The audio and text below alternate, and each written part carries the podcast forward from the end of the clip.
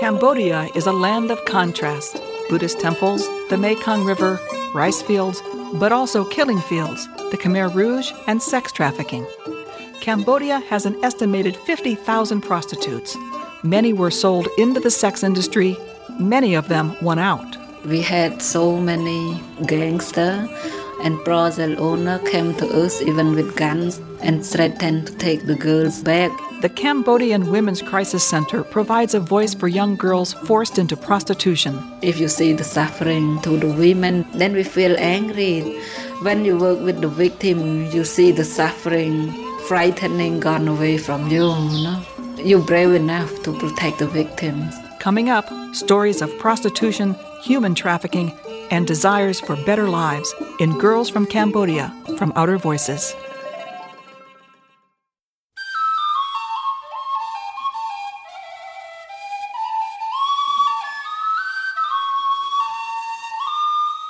I was brought to a house with many other women and told to stay. A man told us, We brought you here to work. I asked some women, What kind of work will I do? They said, The pimp took money for you. You have been sold to a brothel. I couldn't find a job. My husband would beat me almost every day. I went with my friend to Thailand for a waitress job. We were put in the back of a car and drove all night. When I woke up, I knew that we were in Malaysia, and I realized they were going to sell me. Welcome to Girls from Cambodia. I'm Robin Wise for Outer Voices. In early 2005, we traveled to Cambodia to investigate the country's problems with sex traffic and prostitution. One day, my husband said to me, We're going to visit my sister's house. But instead, he takes me to the brothel and sells me for $250. My mother takes me to a lady's house. The lady asks, Is this your daughter? Oh, she's very beautiful. Yeah, can do, can do. I don't know what she means. During this hour, we'll talk to women and to young girls forced to work in the brothels. We'll meet a policeman trying to enforce the law and educate the community about human trafficking. And we'll get to know Chanthol Oung, founder of the Cambodian Women's Crisis Center. This organization works on issues of domestic violence, rape, and trafficking of women and children for prostitution. One foreign pedophile bought rape around 70 young girls. We complained to the police, the police investigated and arrested them, but then he paid off. I heard he paid a lot. He is out of jail.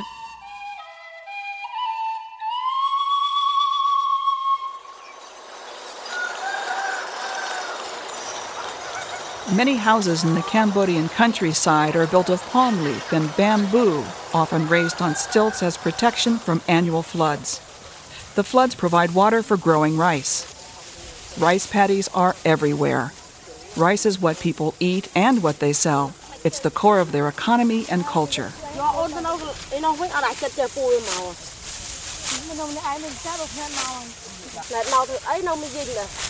Here in the rice fields, whole families harvest the year's first cutting.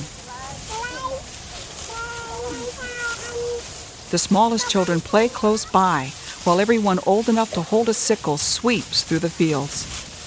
Men and women work side by side. The fastest cutter is a tiny elderly grandmother.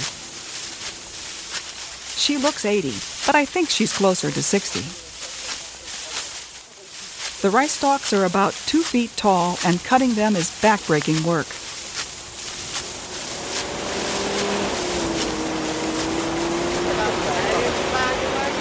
These workers are waiting to use the rice thresher. When it's their turn, they load the hopper with the cut rice. Out one chute comes a pile of the rice grain, and another chute stalks and husks. Every family tries to grow enough rice for themselves and, they hope, some extra for sale. Typically, a family might earn about $200 a year. Fifty years ago, none of these girls would have considered leaving the farm. Tradition would not have allowed it. But that was before the Vietnam War, American bombs, and the Khmer Rouge, before foreign troops, foreign aid, and foreign tourists. Perhaps a friend knows of a job in the city, or a man knocks on the family door promising work for the young daughter and offering more money than a family makes in a year. Then, for the first time in her life, the girl finds herself off the farm, away from her family, alone in a city. She also finds she's being held captive. My name is Sonsum. I am 19 years old. I'm from a poor worker family. I'm very small, but I had to pull a heavy cart to the market every day. One day, someone came to my family's home to tell us about a good job in Thailand. I convinced my mother to let me go. I was brought to a house with many other women and told to stay. A man told us, He brought you here to work. I asked some woman, What kind of work will I do? They said, The pimp took money for you. You have been sold to a brothel. My name is Tita. The year I was born, my father died. My mother gave me to my aunt in the country. Every month, my mother visited me, but she never gave my aunt any money to help support me. Last year, I was 12 years old. My mother said, Live with me. I can find an English school for you in Phnom Penh. I had wanted to study English, but my aunt warned me. Don't go with your mother. I am worried she will sell you. But I don't believe her, so I go with my mother. My mother takes me to a lady's house. The lady asks, Is this your daughter? Oh, she's very beautiful. Yeah, can do, can do. I don't know what she means. They take me to a room and make me take off my clothes so they can check my vagina to see if I'm a virgin. Then they cut my hair and make up my face. My name is Chanthol Oung. I was the founder of the Cambodian Women Crisis Center. It's based in Phnom Penh City. We started this program because there should be something for those women who are victims. Cambodian Women Crisis Center was created in 1997 and our main purpose is to eliminate violence against women but we are looking more on three specific issues the issues of domestic violence rape and trafficking of women and children for prostitution ខ្ញុំឈ្មោះឈិនសុខា I am Chan Sokha and I am 23 years old. ឆ្នាំឆ្នាំថ្មីនេះ I live with my husband and two children. We were very poor and struggled. I couldn't find a job. My husband would beat me almost every day. អត់ទេខ្ញុំអើយស្រឡាញ់នឹងដោយសារខ្ញុំខ្លាចឲ្យចង់ខ្ញុំធ្វើបាបខ្ញុំណាបានខ្ញុំ I am យកដី Sray. ខ្ញុំឲ្យអត់ My ស្រឡាញ់ stepfather ខ្លួនឯង often tried to rape me. ក៏មិនបខំអីដែរ To get away, I got married. even though I didn't love my husband. I told him, Look, the only reason I married to you is to be safe from my stepfather. Then one day my husband said to me, We're going to visit my sister's house. But instead, he takes me to the brothel and sells me for $250.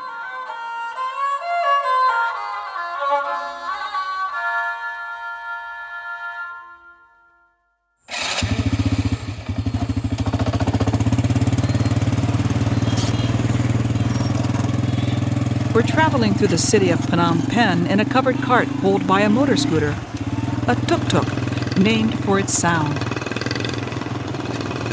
Tuk tuks and motorbikes fill the streets, occasionally sharing the road with an oxen pulled wagon.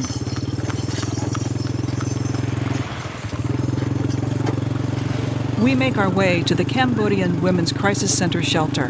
The shelter location is kept private. Without directions, you'd drive right by because there's no sign on the gate, no published maps. It's just another of the many houses with whitewashed concrete walls and metal gates, hidden away down a winding, dusty alleyway.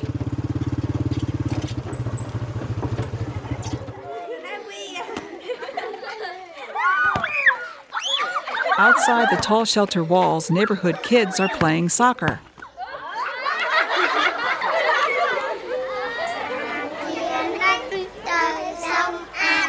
Inside, toddlers entertain us with songs they've learned in daycare.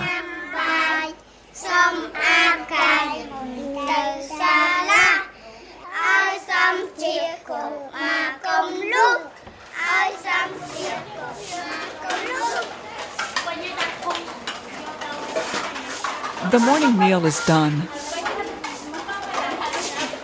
Some women are cleaning the outdoor dining area, some come in to talk to us.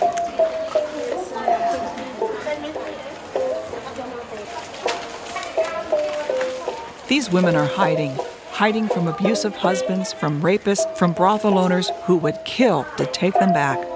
But there's no feeling of fear when they share their stories. I want to tell you that about the our I want to tell you about our shelter. We have group counseling and individual counseling. We provide day care for mothers in domestic violence cases. We also have health care. Many girls and women come to our shelter with diseases, HIV, AIDS, so we offer medical assistance and treatment. Women coming from the brothels are sometimes pregnant. Sinli Pao is the shelter director of the Phnom Penh Cambodian Women's Crisis Center. The youngest girls, some are seven years old in rape cases. For sex trafficking, sometimes 12 or 14 years old. តបមកខ្ញុំរៀន Tida was 12 when her mother sold her. ផ្ទៃទូរស័ព្ទឲ្យយាយលីនមកយកខ្ញុំហើយគាត់ប្រាប់ថាឲ្យខ្ញុំ They take me to the Hong Nai Hotel to meet a guest. He is Cambodian, maybe a high ranking officer because he has a car. He pays $800 to sleep with me. But I don't want to. I cry. So he locks me in a room and calls my mother to complain. My mother tells me my grandfather is very sick. She says if we don't have money for the hospital, he might die. I am very worried about my grandfather. So I try to have sex with this man. For three hours, we have sex. ផ្ទៃទូរស័ព្ទឲ្យយាយលីនមកយកខ្ញុំហើយគាត់ប្រាប់ថាឲ្យខ្ញុំ Then my mother tells me, Now your aunt is in the hospital. We need to buy medicine. I ask, What can I do? My mother says, No problem. You can go to work at a restaurant. But my mother sells me again for $100 to another brothel in Kampong Som, which is down by the seaside. There's a lot of tourism there. The brothel owner kept me in a room and at night forces me to receive men. I say, No, I don't want to work like this. My mother told me I don't have to do this. The owner says, No, your mother sold you. I listened to this 13 year old child tell her story, and I'm awed by her courage to speak to us, total strangers. I wonder how could this child have ended up in a brothel?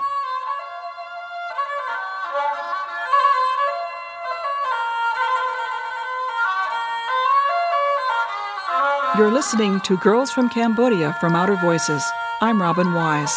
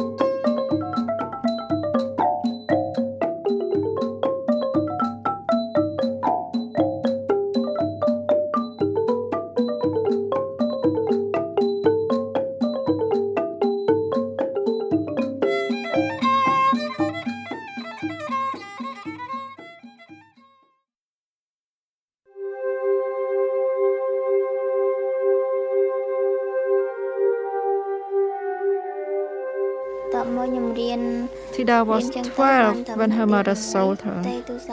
They take me to the Hong Nai Hotel to meet a guest. He is Cambodian, maybe a high ranking officer because he has a car. He pays $800 to sleep with me, but I don't want to. I cry. So he locks me in a room and calls my mother to complain. When I first came there as a war correspondent, you first started to see prostitution as families and villages were being bombed in the countryside. And along the routes into the capital city, Phnom Penh, you would see pimps, soldiers stopping refugee carts, stopping cars, and buying young women. Elizabeth Becker is a former New York Times correspondent and author of When the War Was Over A Modern History of Cambodia and the Khmer Rouge. Elizabeth Becker. Cambodia was colonized by the French, one of the three Indo-Chinese colonies. The other two, Laos and Vietnam, were in the midst of wars largely led by the communists. Cambodia won independence without a fight from France in 1954. Cambodia from then on was very much considered an oasis of peace in the middle of the building storm. The ruler then, Prince Norodom Sihanouk, tried to be friendly with the communists overseas, China, Soviet Union, even communist Vietnam, while at the same time keeping rein on the indigenous communists in his own country, the Khmer Rouge. His gamble failed, and in 1970, with the war truly raging in Vietnam, he was overthrown. That led to the outbreak of a full civil war. This is the decision I have made. In cooperation with the armed forces of South Vietnam, attacks are being launched this week to clean out major enemy sanctuaries on the Cambodian Vietnam border. The areas in which these attacks will be launched are completely occupied and controlled by North Vietnamese forces. The U.S. tried to drive out the Viet Cong by carpet bombing the Cambodian countryside with a half million tons of explosives.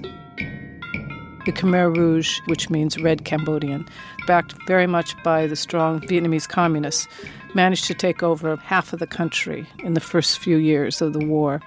By 1975, the entire country was ruled by the Khmer Rouge and their leader Pol Pot. That ushered in what's considered the most radical and cruel of the communist revolutions of the 20th century. During the revolution, the family units were broken apart, industrialization was torn apart, and the Khmer Rouge said they were striving for the regime of the common person where there'd be no class, there'd be no money, there'd be no markets. Within that short period of 1975 till their defeat in 79, over 2 million people died. So you had a society that was pretty destroyed, completely uprooted, and it turned out to be a very dreadful place. In 1979, communists invaded and overthrew the Khmer Rouge.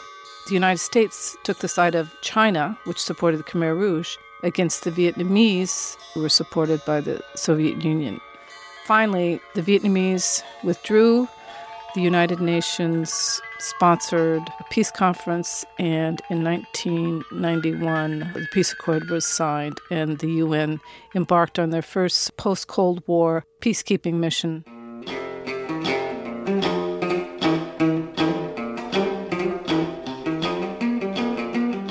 The arrival of 22,000 mostly male UN workers created an instant demand for services, one being the sex industry, which soon thrived on UN paychecks. Today, the country has tens of thousands of prostitutes, a third are minors, and almost half are HIV positive.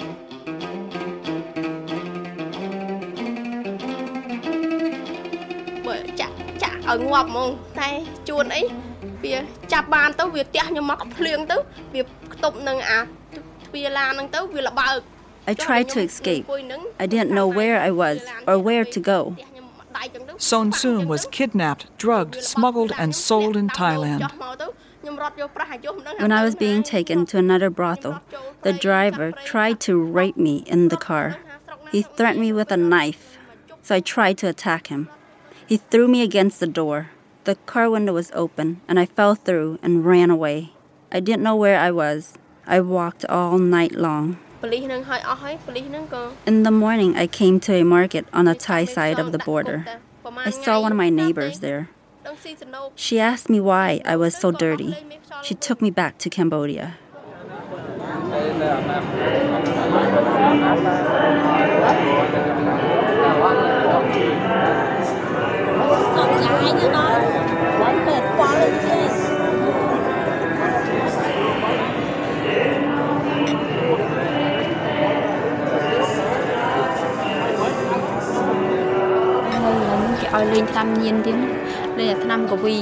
I was sold to a karaoke bar.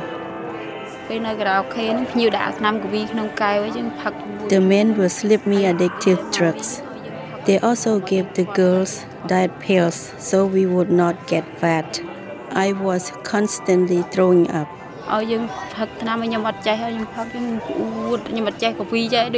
I was forced to have sex, to work from 2 p.m. to 4 a.m. Sometimes I was hit by electric stick. If you don't treat the men as well as they expect, they'll beat you.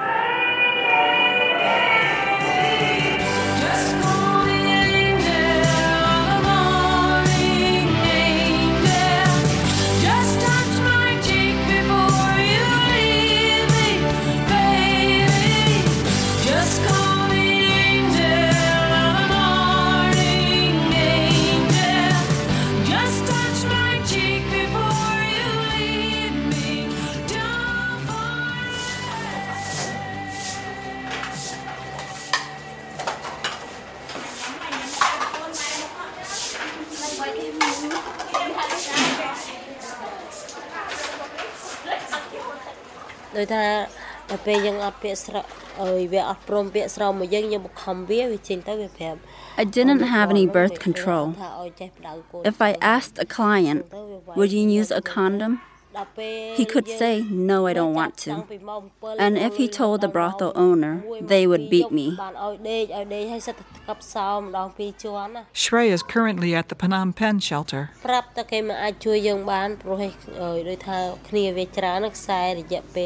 I tried to tell clients about my situation, but nobody would help because the brothel owner is a high ranking official. I got sick, but they wouldn't give me any medicine. I tried to run away three times, but each time the bodyguards arrested me and beat me. Another time, the brothel owner was out and left his young daughter to watch. So I got out, ran away, and found a ride to Phnom Penh.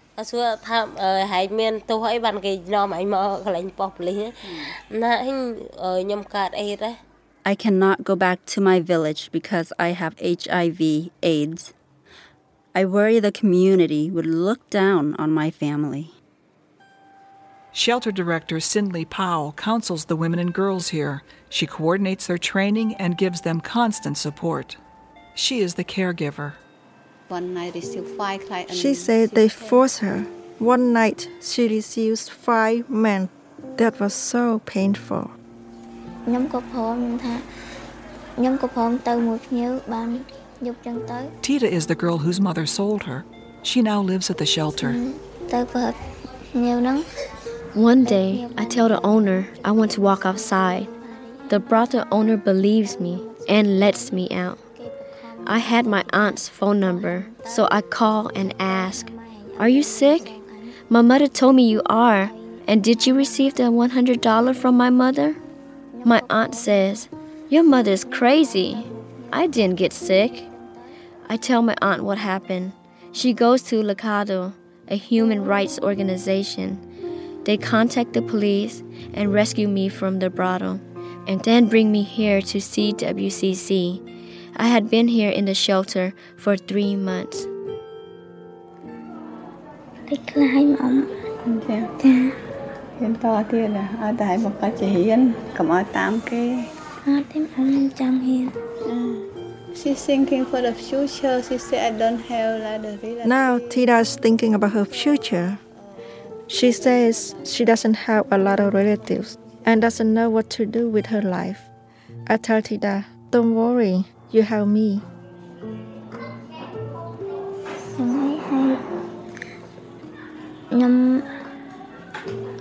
ទីពឹងហើយខ្ញុំចេញទៅដឹងទៅធ្វើអីព្រោះខ្ញុំគ្មានបងប្អូននៅភ្នំពេញនឹងផងមានតែម្នាក់ឯងនៅមួយអ៊ំហៅមកទៅកូនអ៊ំហ្មងអត់ហ៊ានតែអត់អីទេអត់ខ្លាចហើយអីគេហើយអ៊ំយកទៅលក់ទៀតទេអត់ទេហើយអីគេណាហើយអ៊ំ You help me you you sing me like I tell her think of me like a mother She says she afraid You know, people salted her three times already. She afraid I'll sell her again.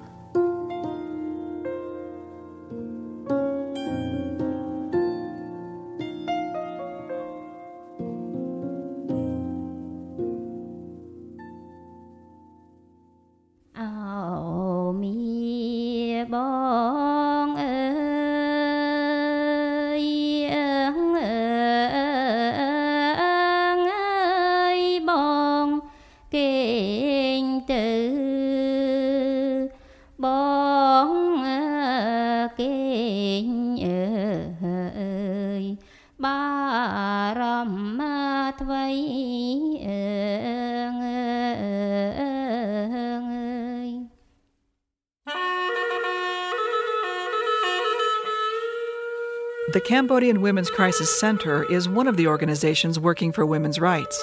Chanthol Oung is the founder. Before I founded CWCC, I was working with the UN Center for Human Rights. I also work for Human Rights Task Force on Cambodia. I coordinated around 16 NGOs working on women's rights and we conducted many research on women issues and we found out that domestic violence trafficking and rape was very severe problem. And the victim could not find any assistance from the government. There was no shelter and if the case sent to the court the case just suspend there for five years six years seven years without any assistance. Chanthol Oung started the cwcc with a staff of four now the center and shelters have 80 full-time workers and 300 volunteers. First year we provided shelter to more than 600 women. Like last year we provide shelter and services around 1,700 per year. We have three regional shelters where we could accommodate around 150 women and girls per day.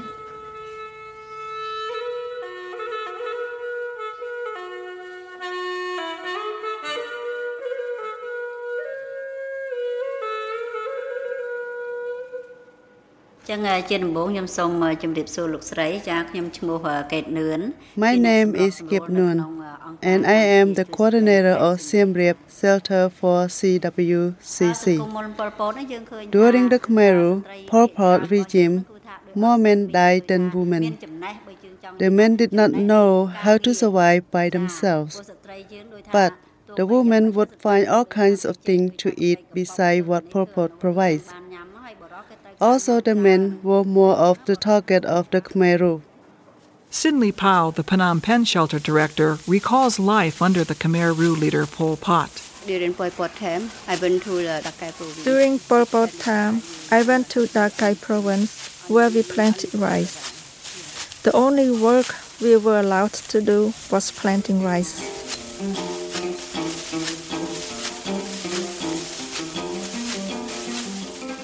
Before Pol Pot, men had power over women.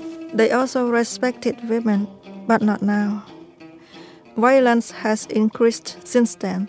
Sometimes being poor makes men feel powerless, and the men look for power, so they control the women.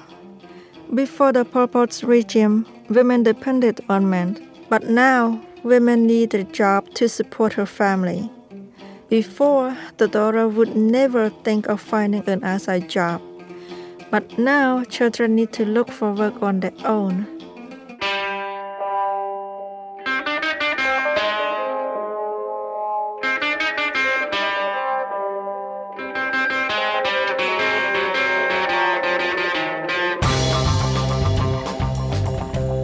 The children walk away from the eye of the family.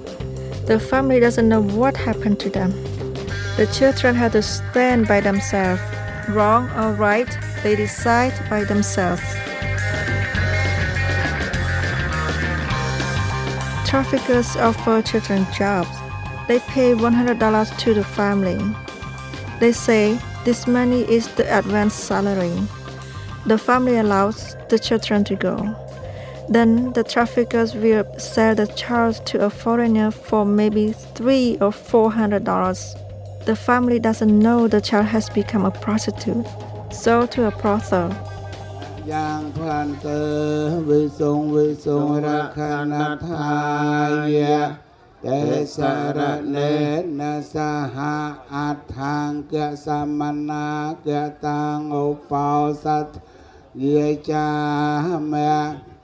ហើយសង្គមមុនប៉ុលពតនេះយើងឃើញថាចាកាលពីចំនួនហ្នឹងគឺថាម្នាក់ម្នាក់ហ្នឹងអត់មានទៅ Keep Noon director of the Siem Reap shelter tells us no one was allowed to worship at the pagodas.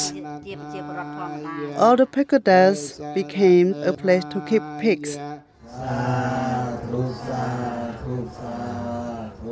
ចាយើងគិតថាពុទ្ធ Now we are able to practice Buddhism again. Buddhists believe people cannot be sold. People are not animals. Anybody that sells people is a monster. The society does not need him. On the government level, there is no real way for Buddhists to act.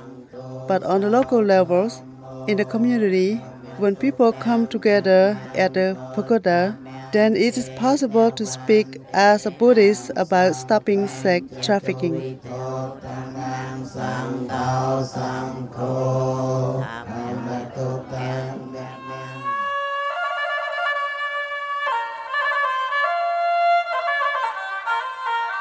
At least 85% of Cambodians are Buddhist. Buddhism came to this country in the first century AD. At that time, the area we know as Cambodia, Thailand, Vietnam, and Laos was called Khmer. The word Khmer is the name of Cambodia's language, culture, and people. The Khmer capital was the Angkor region near present day Siem Reap. Today, in the middle of the jungle, stand 45 exquisite temples covered by thousands of intricate carvings. This is called Angkor Wat, in Khmer City Temple. It's the largest religious complex in the world.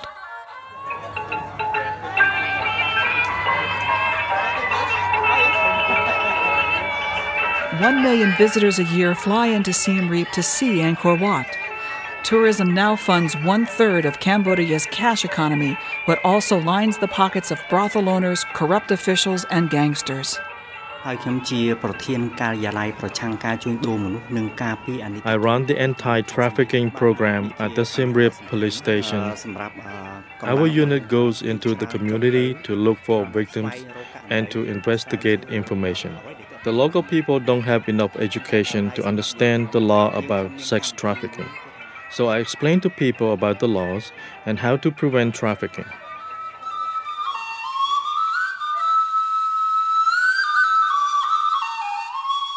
You're listening to Girls from Cambodia from Outer Voices.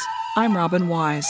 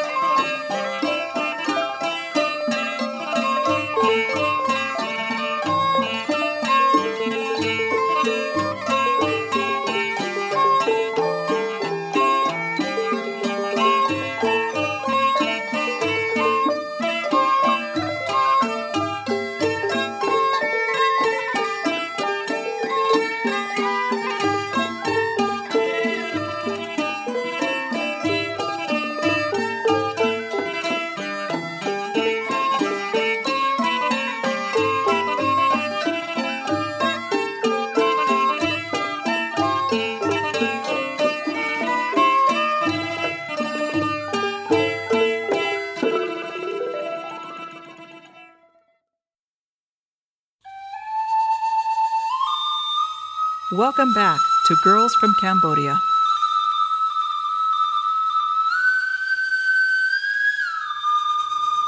ចំពោះបញ្ហាការសហការជាមួយនឹងអង្គការ CWCC ខ្ញុំគ្រាន់តែជម្រាបជូនលោកស្រីថា There is good cooperation between Cambodian Women's Crisis Center and my office. After the case I reported, we usually find that only CWCC can shelter the children or the victims. CWCC conducts trainings for the community and also has trained the police on trafficking. We train police on how to combat violence against women. Chanthol Oung.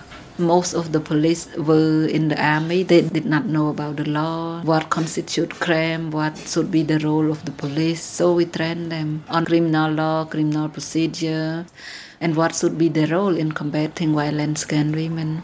25% of them cannot read or write, so it's a little bit hard for us.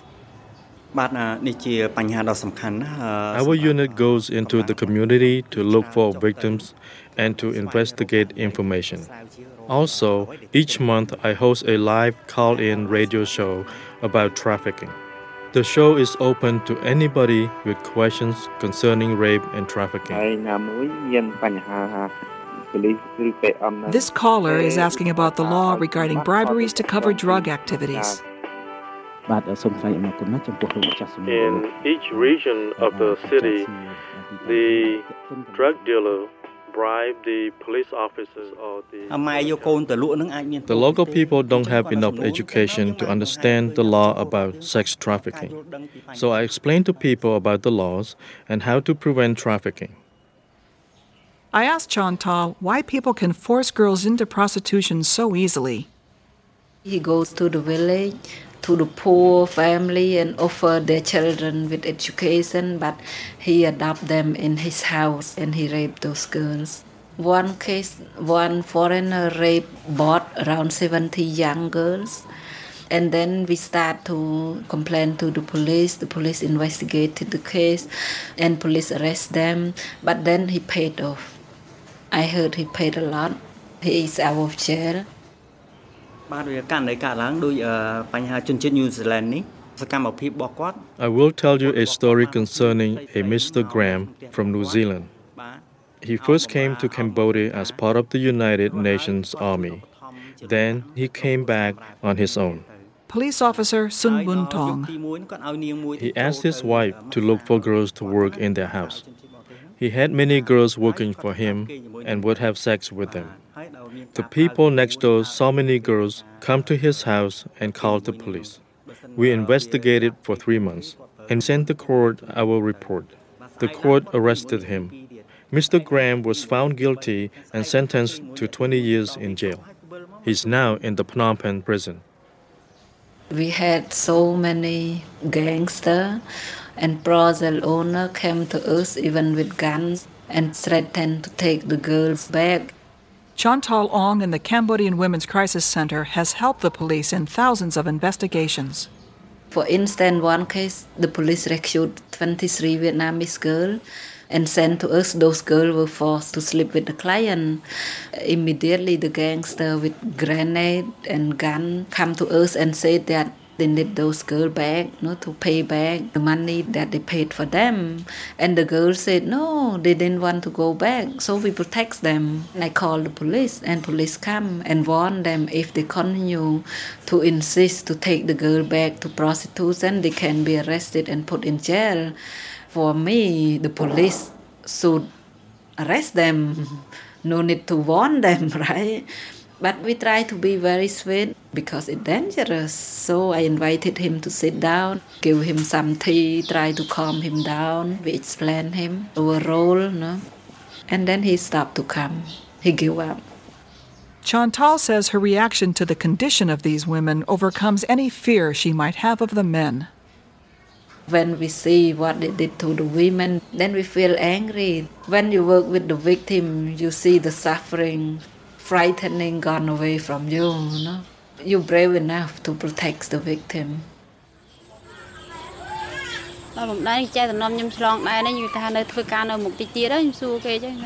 In Malaysia, the brothel owner forced me to take out the baby. If you have a baby, you cannot work here, he said. So I had no choice. I took out the baby. The brothel owner forced me to receive men. Until I had another pregnancy from the customer.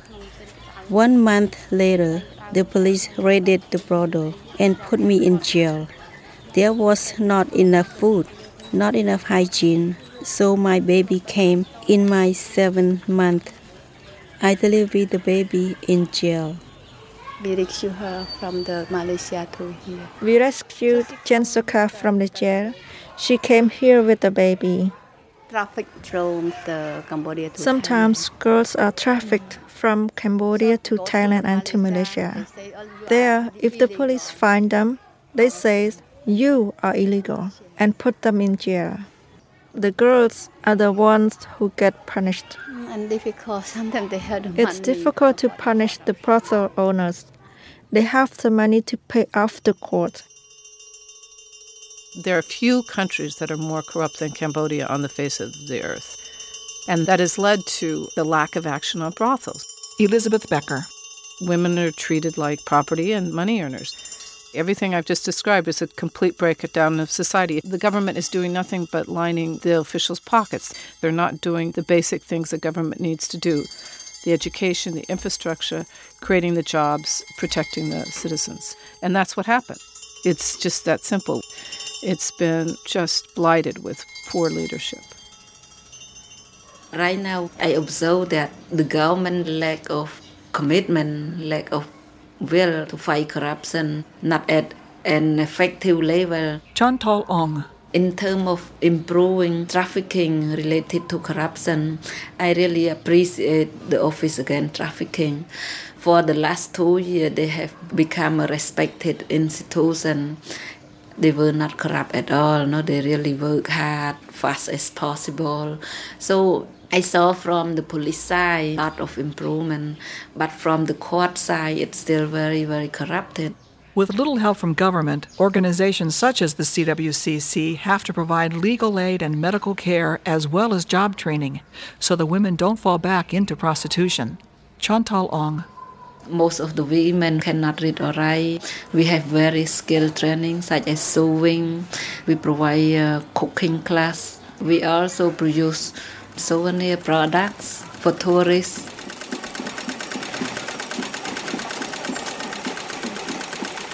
Uh, women they go in training. These women are getting trained on two kinds of sewing machines. One is a threader machine, electricity machine. the other is electric. The electric is for women who want to go to work at a garment factory. Elizabeth Becker. The clothing industry, which accounts for over 80 to 90 percent of their exports, does provide labor at living wages, something you can rely on. But if a woman doesn't get a job there, she doesn't have a lot of other things to do. In our shelter, usually they can stay. In our shelter, usually they can stay for three to six months, longer in serious cases. We have a reintegration program for sending girls rescued from prostitution back to the village. Most of them were trafficked from rural areas. And we work with the local Ministry of Social Affairs. They take the women back home. The community cooperates with the Department of Social Affairs in the province. So every few months, the CWCC can follow up. We also repatriate girls back to Vietnam because many girls has been trafficked from Vietnam to Cambodia for prostitution. We also help to repatriate Cambodian girls who trafficked to Thailand back to Cambodia or who trafficked to Malaysia back to Cambodia as well. Usually we accompany them back. We trace for the family in case the victim were so small. But yeah, most of the victim know where they're from. Right now we have too many clients. We could not follow up all the, the client. And the Ministry of Social Affairs with support from UNICEF agreed to follow up all the girls whom we integrated back to the village. So it is very, very helpful for us. Many girls who are trafficked are the poor children or street children or belong to family with so many children So now we target this group to provide scholarship to them so that they could go to public school. We support the girl on their school fee, on their transportation, their living costs school material, etc. The parents have to agree with us not to send the children to abroad to look for job. Hmm.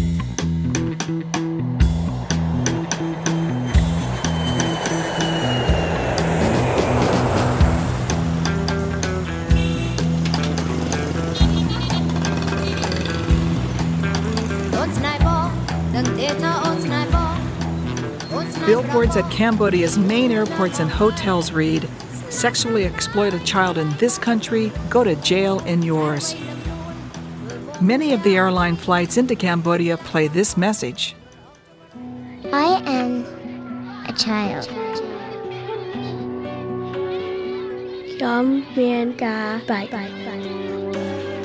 Yo soy inocente. Tourist attraction. It's a crime to make me one. Help prevent exploitation and protect children. The billboards and TV spots are run by World Vision, a Christian relief group, and by the United States Immigration and Customs Enforcement. Why is the U.S. involved? Because as many as 25% of the pedophiles paying for sex with children in Cambodia are Americans. U.S. government passed a law, Victim Protection Act in 2000, which can prosecute their own citizens who sexually abuse the children abroad. And the punishment is so high, up to 30 years of imprisonment. Non government organizations, NGOs, such as the Cambodian Women's Crisis Center, provide invaluable service for women and children of Cambodia. But they can't do it alone. Elizabeth Becker the big 800 pound gorilla here is this corrupt government. NGOs can just do so much, and then the government can, in a stroke of one pen, destroy everything they've done. People are just at their wits' ends on what to do because how can you have a program there when the government is constantly undermining it? When they arrive to our shelter, they want to go back to her community. When they arrive to the shelter, if they want to go back to their communities, the reintegration program asks her if she wants to share her experiences with her neighbors and with her community. If the woman says, I don't want to tell my story to my neighbor, I worry they might discriminate against me, we respect their rights. When the girl does tell her story, she usually cries. But many want to share their story with everyone for prevention.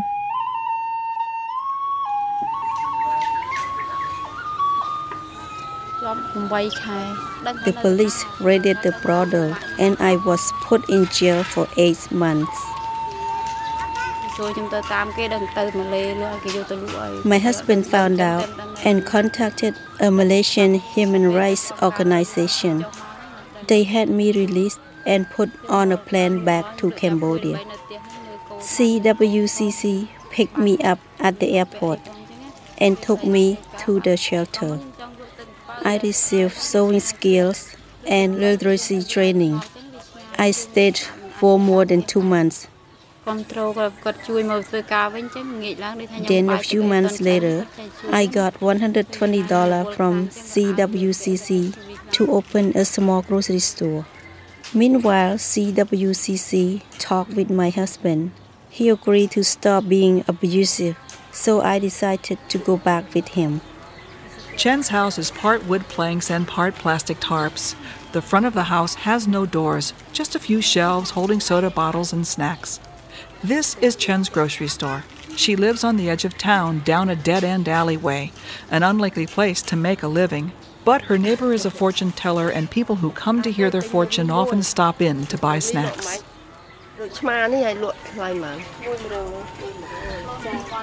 A customer is buying some pastries and asking the price of lemons.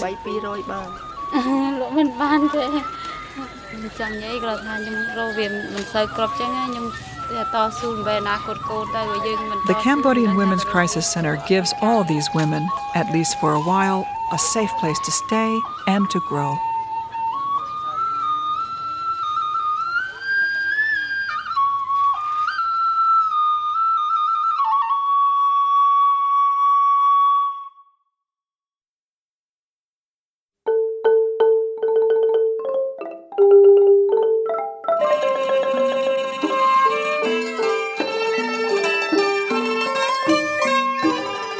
From Cambodia was produced by Stephanie Guyer-Stevens for Outer Voices, with support from the Ford Foundation, the Pohaku Fund, and many generous individuals.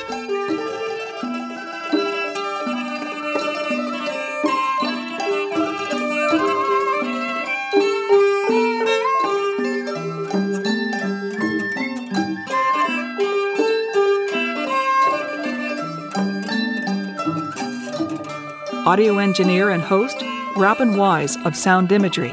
Editor, Barrett Golding of HearingVoices.com. Production assistant and researcher, Caroline Kemp.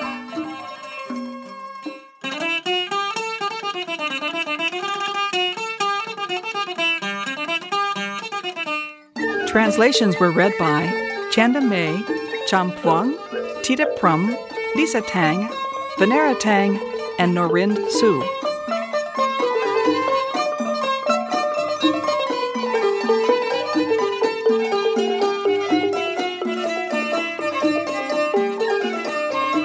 Cambodia, special thanks goes to the staff of the Cambodian Women's Crisis Center, the Siem Reap Police, Sweet FM radio station in Siem Reap, and Bud Gibbons.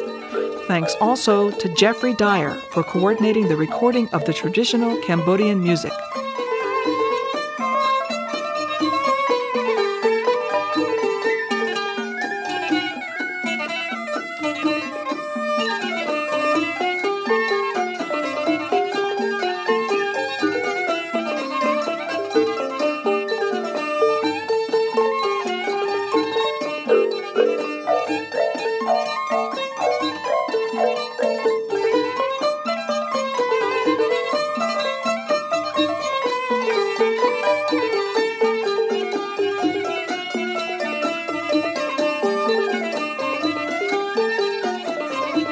In California, many thanks to the San Jose Cambodian Temple, East Bay Asian Youth Coalition, Spencer Nagasako, Santa Rosa Cambodian Community Center, and the University of California Berkeley Cambodian Students Association. Excerpt from the Richard Nixon speech, courtesy of AmericanRhetoric.com. I Am a Child, advertisement courtesy of World Vision.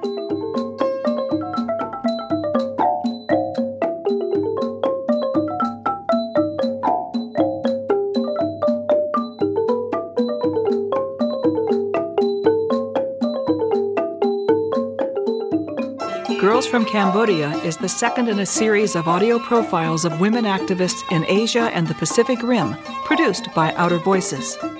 To obtain a copy of this program, call 415 497 0563. That's 415 497 0563. Or visit us on the web at www.outervoices.org. This program is dedicated to the memory of Edie Lavis.